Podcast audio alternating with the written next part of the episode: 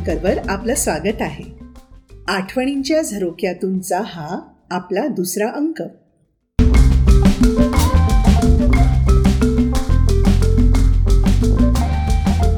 ह्यामध्ये माझ्या आईच्या बालपणाचे काही स्मरणीय किस्से मी प्रस्तुत करणार आहे. चला तर ऐकूया. शिक्षणाचा श्री गणेशा. माझ्या आईच्या शब्दांतून. मुलगे शिकलेले तसेच मुलींनाही शिकवावे असे आई वडिलांना वाटायचे. वयस्कर आई वडिलांना आपल्या मुलींचे शिक्षण कसे होणार ह्याची काळजी लागली. त्या काळी अग्रहार हळदीपूर सारख्या खेड्यात मुलींना शाळेत पाठविण्याची गरज इतरांना भासत नव्हती. मुलीच त्या शिकून सवरून राज्य थोडेच करणार. वयात आल्या की खाऊन पिऊन असलेल्या घरात लग्न करून द्यावे. शेवटी मुलींना चूल आणि मूलच तर सांभाळायचं असतं. दुसरं काय? अशी त्या काळातली इतरांची समजूत. माझे आई वडील विशेषत माझी आई सौ रुक्मिणी कृष्णा तेलम जिचे शिक्षण कन्नड माध्यमातून चौथीपर्यंत फक्त झाले होते जिचे मुलगे सुना व यजमान शिकलेले होते. तिला वाटायचे की आपल्या मुलींना सुद्धा शिक्षण प्राप्त व्हायला हवे. त्यांनाही रोज सकाळी चार चौघासारखे चहा पिता पिता वर्तमानपत्रे वाचता आली पाहिजेत.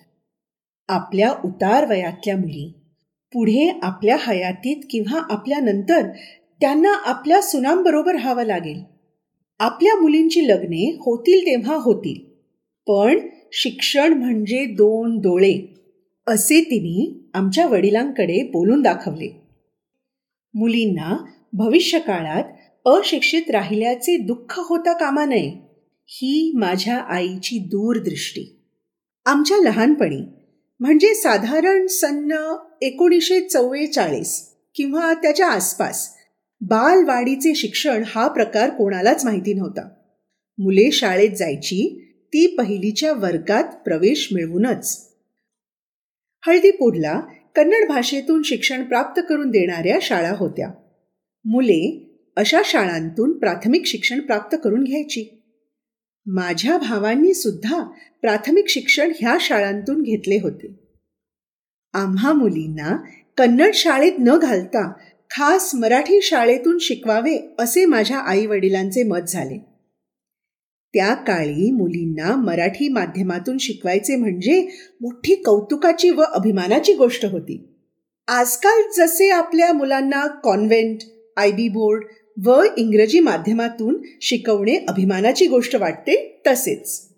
माझे वय साधारण सहा वर्षांचे होईपर्यंत मला शाळेत घातलेच नाही कारण तिथे मराठी शाळाच नव्हती. आता काय करायचे? माझ्या वडिलांनी मला घरीच शिकवायला सुरुवात केली.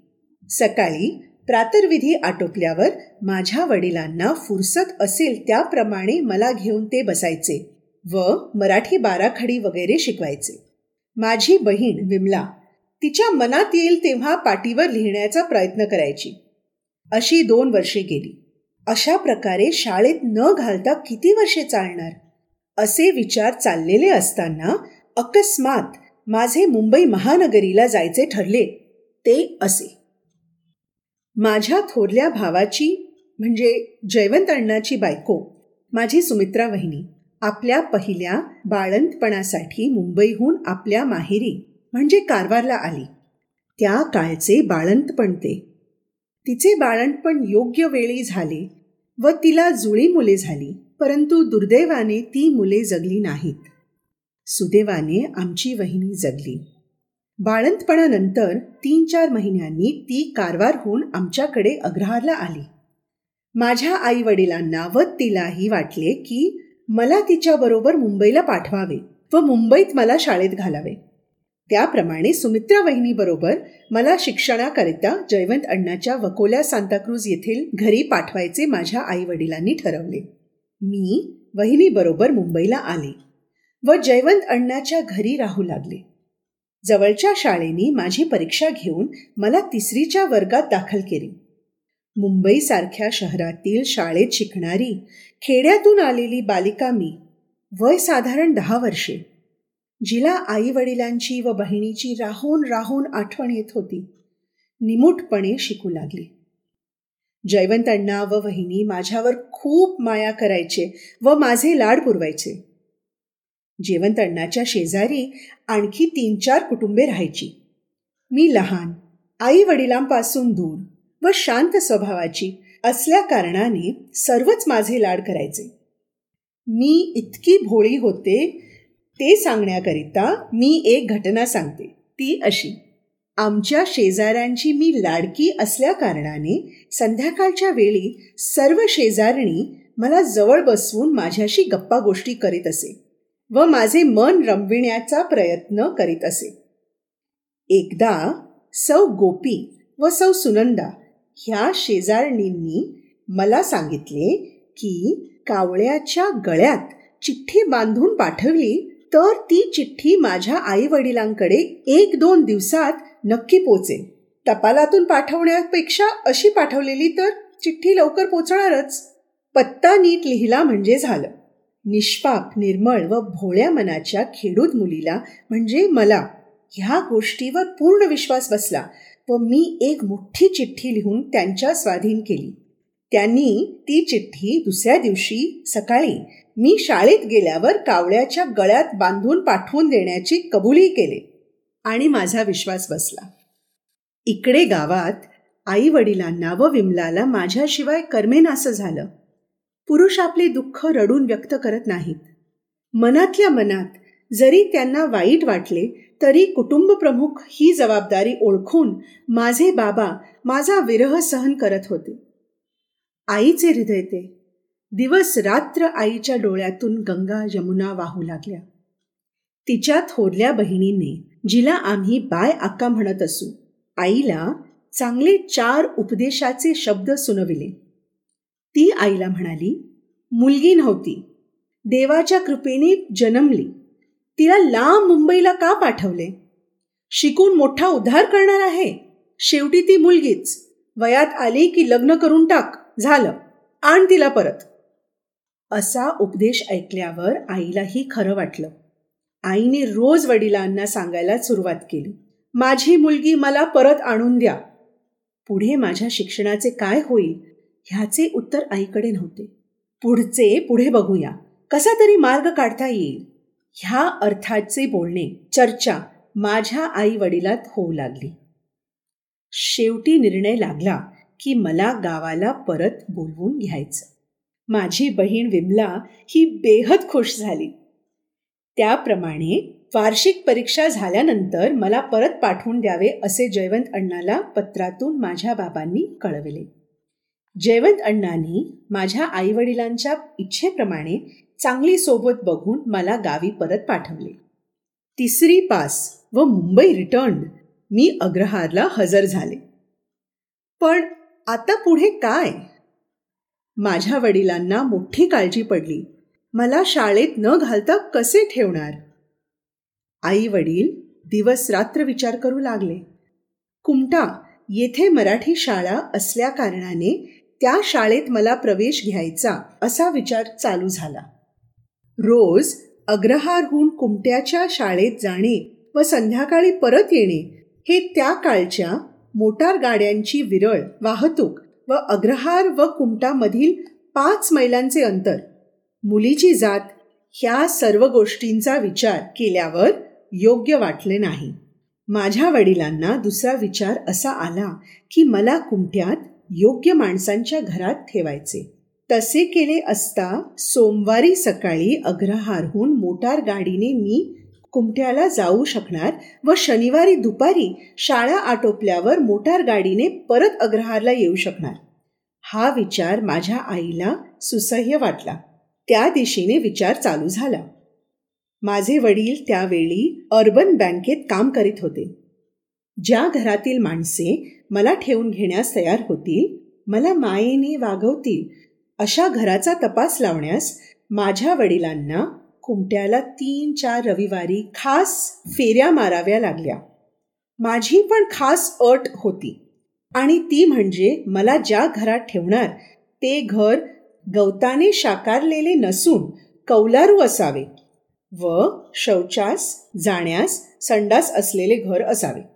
गवताने शाकारलेले घर नसावे असे मला वाटले. याला एकच कारण म्हणजे पावसामध्ये गवतात जीवजंतू होतात व त्यांचा मला खूप वीट होता. बिचारे माझे वडील अत्यंत प्रेमळ होते. ज्यांचे माझ्यावर अतोनात प्रेम होते. त्यांनी माझ्याकरिता खूप त्रास घेतला. कुमठा येथील मराठी मुलींची शाळा ह्या शाळेत जाऊन तेथील मुख्याध्यापिका श्रीमती रमाबाई गायतोंडे ह्यांना जाऊन भेटले. मला शाळेत भरती करून घ्या अशी विनंती केली. विनंतीला मान देऊन व माझे तिसरी पास सर्टिफिकेट पाहून रमाबाईंनी मला चौथी इयत्तेत प्रवेश दिला. माझ्या वडिलांनी त्यांना आणखीन एक विनंती केली आणि ती म्हणजे त्यांनी माझ्यावर माझ्या अभ्यासावर जास्त लक्ष पुरवावे. कारण मी शिक्षणानिमित्त कुमट्याला आई वडिलांपासून लांब राहणार होते. मला माझ्या शाळेहून पाचच मिनिटाच्या अंतरावर असलेल्या श्री शानबाग ह्यांच्या घरी ठेवायचे माझे वडिलांनी ठरवले. ह्या घरात श्री शानबाग पंच्याहत्तरीच्या घरातले होते. त्यांच्या पत्नी सत्तरीच्या आसपास होत्या. त्यांच्या नऊ मुली होत्या. त्या आपापल्या संसारात मग्न होत्या. त्यांच्या धाकट्या मुलाचे वय वीस किंवा एकवीस वर्षाचे असावे.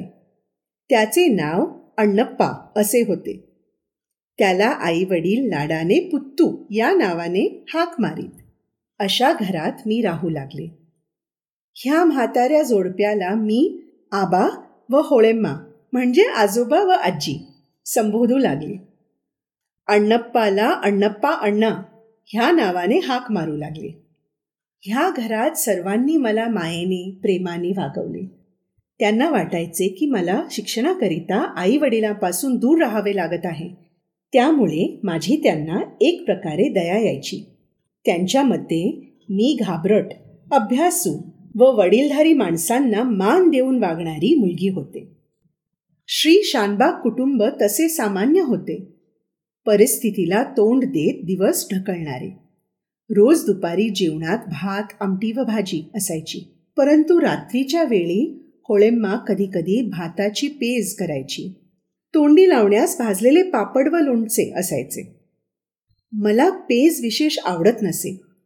भूक असली तरी थोडीशी पेज खाऊन मी उठत असे. परंतु मला पेज नको किंवा मला पेज आवडत नाही हे सांगण्याचे धाडस मी कधीच केले नाही.